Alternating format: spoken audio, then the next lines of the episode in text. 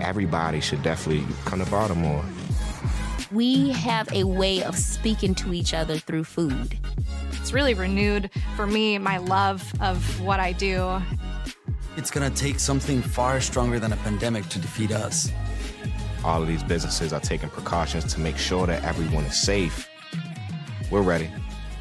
See what we've got going on. Plan your visit at baltimore.org. Imagine, if you will, a place where the macabre and humor flow amicably. A place where UFOs land and monsters are real. A place where you say to yourself, I want to believe.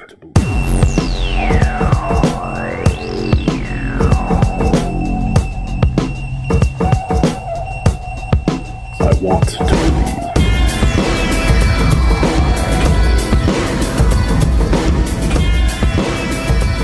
It's that time again, buddy.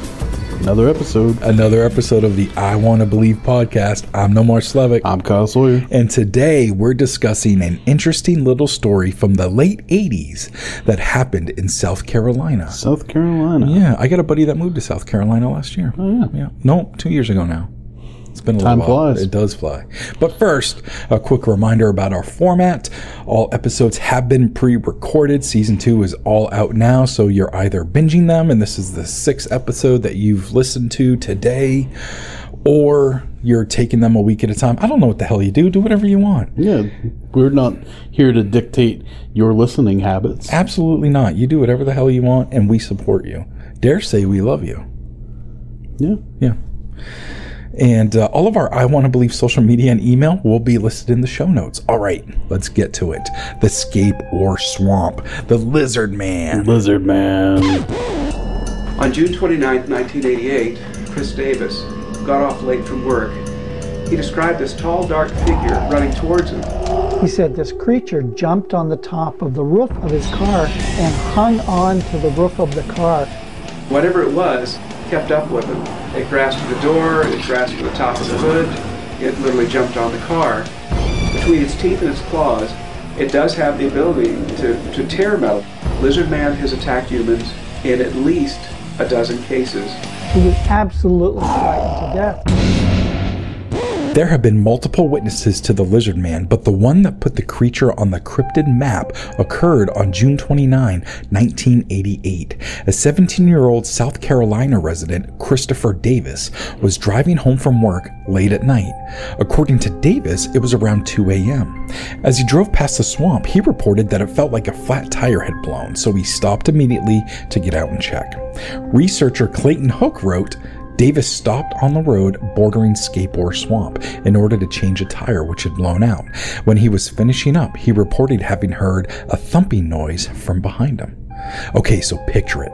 You've just gotten off work, it's late, and you're presumably exhausted, and you get a flat tire. That's already a shitty time right there. You know what I'm saying? Mm-hmm. And then, if we are to believe what happens next, forget about that night. It's got to change your life. All right, so at that point, Davis is outside the car, alone, and sure enough, he's got a flat tire. Being a responsible and resilient young man, he dove right in and got to changing his tire, making quick work of it. And maybe I'm just projecting here, but I would have done that work quickly as well, just to get the hell out of that creepy area at such a late hour. Oh, yeah. about you? Yeah, absolutely. Uh, you want to read what Davis claimed to have encountered uh, after changing his tire? Yeah, absolutely. Uh, now, this is in Davis's own words. I looked back and saw something running across the field towards me. It was about 25 yards away, and I saw red eyes glowing. I ran into the car, and as I locked it, the thing grabbed the door handle. I could see him from the neck down three big fingers, long black nails, and green rough skin. It was strong and angry. Ooh, I like that. Strong and angry. I looked in my mirror and saw a blur of green running. I could see his toes, and then he jumped on the roof of my car. I thought I heard a grunt, and then I could see his fingers through the front windshield where they curled around the roof. I sped up and swerved to shake the creature off. Dude, that's so crazy and terrifying. I also read that there was some physical damage to his car. When he got home, he looked at the car and found that the side view mirror was damaged and that the car's roof was all scratched up. Unfortunately, there were no other traces of the creature blood or scales, skin. Would have been cool though. Yeah, absolutely. And uh, Hook also wrote that in the month that followed the Davis sighting, there were several further reports of a large lizard like creature and of unusual scratches and bite marks found on cars parked close to the swamp. Bite marks on cars. Yeah. Most of these are said to have occurred within a three mile radius of the swamps of Bishopville. At the time, local law enforcement officials reacted to reports of the lizard man with a mixture of concern and skepticism, stating that a sufficient number of sightings had been made by apparently reliable people for them to believe that something tangible was being seen, but also that it was more likely to be a bear than a lizard man. okay, I can actually respect that. The cops are taking it seriously, but in the sense of trusting the citizens that something is happening. But they're being careful in saying what it is. I mean, they, they don't know, and to assume something more logical first, especially for a sheriff's office, I definitely think makes sense. What about you? Yeah, it definitely makes sense, but at the same time, like, I'm not gonna compare. I'm not gonna like think a bear is a lizard. Well, that's true as well. So, one reason the sheriff's department were taking the claim seriously is that there was some physical evidence. It was reported that, quote, two weeks after the Davis sighting, the sheriff's department made several plaster casts of what appeared to be three toed footprints, measuring some 14 inches in length. Now, at this point, it got a little muddy on trying to identify the plaster cast prints. It was reported that the sheriff's department, quote, decided against sending them to, on to the FBI for further analysis after biologists advised them that they were unclassifiable. Like, why would the FBI come into this at all? And who cares what biologists said, right? Am I crazy here? Like, Yeah, no, that does seem weird. Like, there's no crime. Right. I mean, there's van, there's vandalism, but that's, Sure, but not But that's not like, yeah, that's not something the FBI would get involved. yeah, so in my opinion, during this research, that that part of it kind of comes out of the blue Yeah. for me. An interesting side note: uh, I think I've discussed before that I'm working on a documentary right now called "Otherworldly Amour." And the couple actually had this incident that took place in the woods outside their home. And there were several tracks leading into the woods that were of a three toed creature. I've actually sent those pictures off to the Maine Inland and Fisheries Department for identification, and uh, hopefully we'll, we'll we'll get that uh, checked out here soon. But uh, I'll include one of those pictures here uh, just as a reference. But kind of interesting that they took some plaster casts of three-toed animal of some sort, you know. All right, so I guess one of the places that did look at the tracks was the South Carolina Marine Resources Department. Spokesperson Johnny Evans said the tracks neither matched nor could be mistaken for the footprints of any recorded animal. Evans also dismissed the possibility that they could have been made by some form of mutated creature. Okay, that's interesting. We have biologists saying that the prints are unclassifiable, and another department's spokesperson who used their name and went on record as basically saying, We ain't never seen anything like this before. That's fair of me to recap, right? yeah, that seems, Essentially. seems to be accurate. Okay, go on. As time went on, the lizard man turned into a tourist attraction of sorts. Hook wrote that the sightings attracted tourists interested in seeing the creature and hunters interested in tracking it. Nearby radio station WCOS offered a $1 million reward to anybody who could capture the creature alive. However, reports of the creature began to decline at the end of the summer, with the last credible sighting of the year being reported in July. On August 5th, Kenneth Orr, an airman stationed at Shaw Air Force Base, filed a report with the police saying that he had encountered the lizard man on Highway 15 and that he had shot and wounded him. Oh, shit. He presented several scales and a small quantity of blood as evidence. Orr recanted this account two days later when he was arraigned for unlawfully carrying a pistol and the misdemeanor offense of filing a false police report.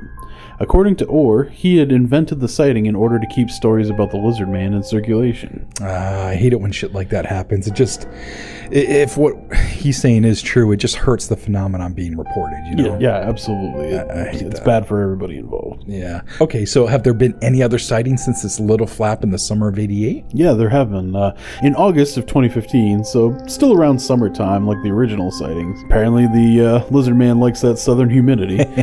ABC News out of Bishopville, South Carolina, did report on a picture that a woman reported taking, but they didn't publish the picture.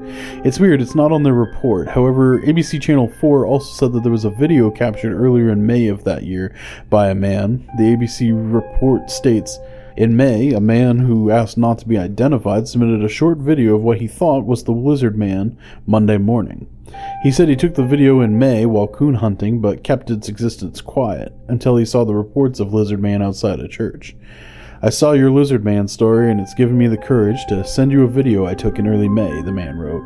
In the 20 second video, the photographer ducks behind a tree as a dark figure with what appears to be a long tail walks by some 30 to 40 yards away.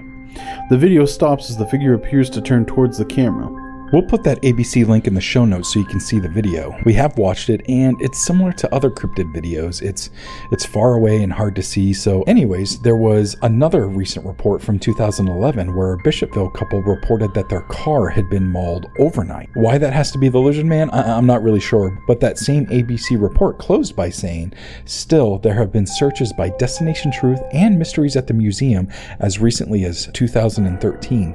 In a 2014 episode of Ancient Aliens, the lizard man was mentioned. The tale has been documented in a cryptozoology book titled Lizard Man: The True Story of the Bishopville Monster. And that book was written by Lyle Blackburn, and it is excellent in my opinion. But that creature has not been seen in more than a decade.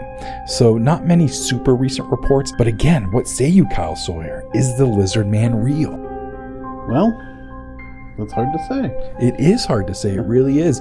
I think there have been, like, I really like that original report from the 17 year old. I just think the way the words that he said just really ring true. He was just like describing what happened. He was just minding his business, coming home from work.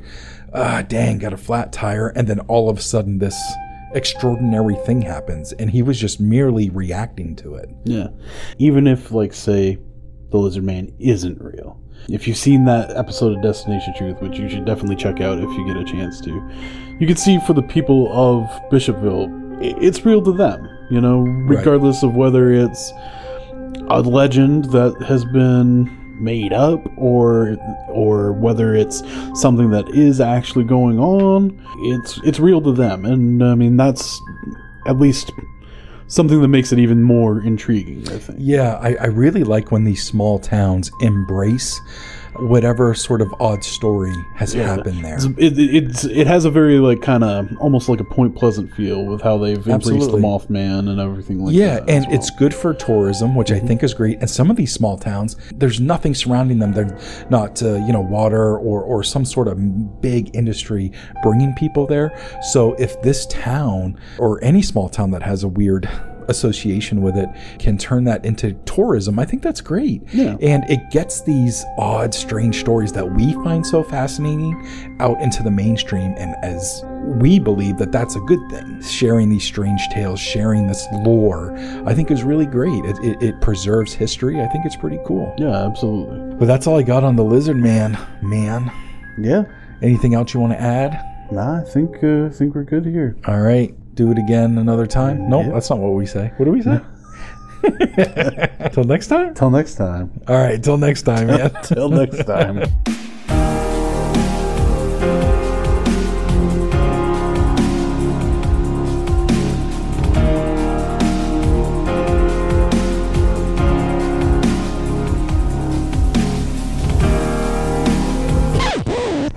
do we got here? What do we got here? Lizard men. Yeah, yeah. This is the uh, the Scape Ore Swamp, gentlemen. I guarantee. That's a Ninja Turtles reference. Is it? I guarantee. I actually even remembered this time to mute my laptop and my phone. Wow. Props to you, friend. How about that? That, that sounded so awkward. And I stopped my own. It's so stupid when it's written. It is. It's so stupid. Right. What is happening?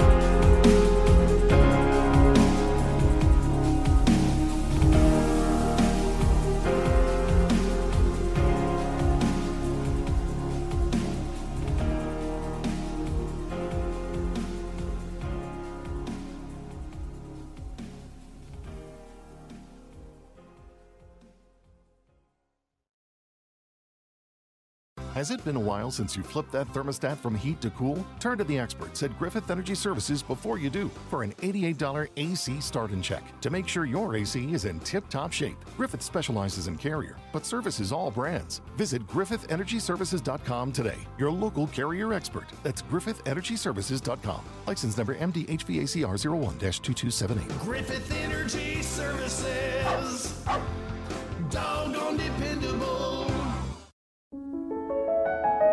Find a moment of calm at Classical WETA 90.9 FM. Available to stream now at classicalweta.org or on the Classical WETA app.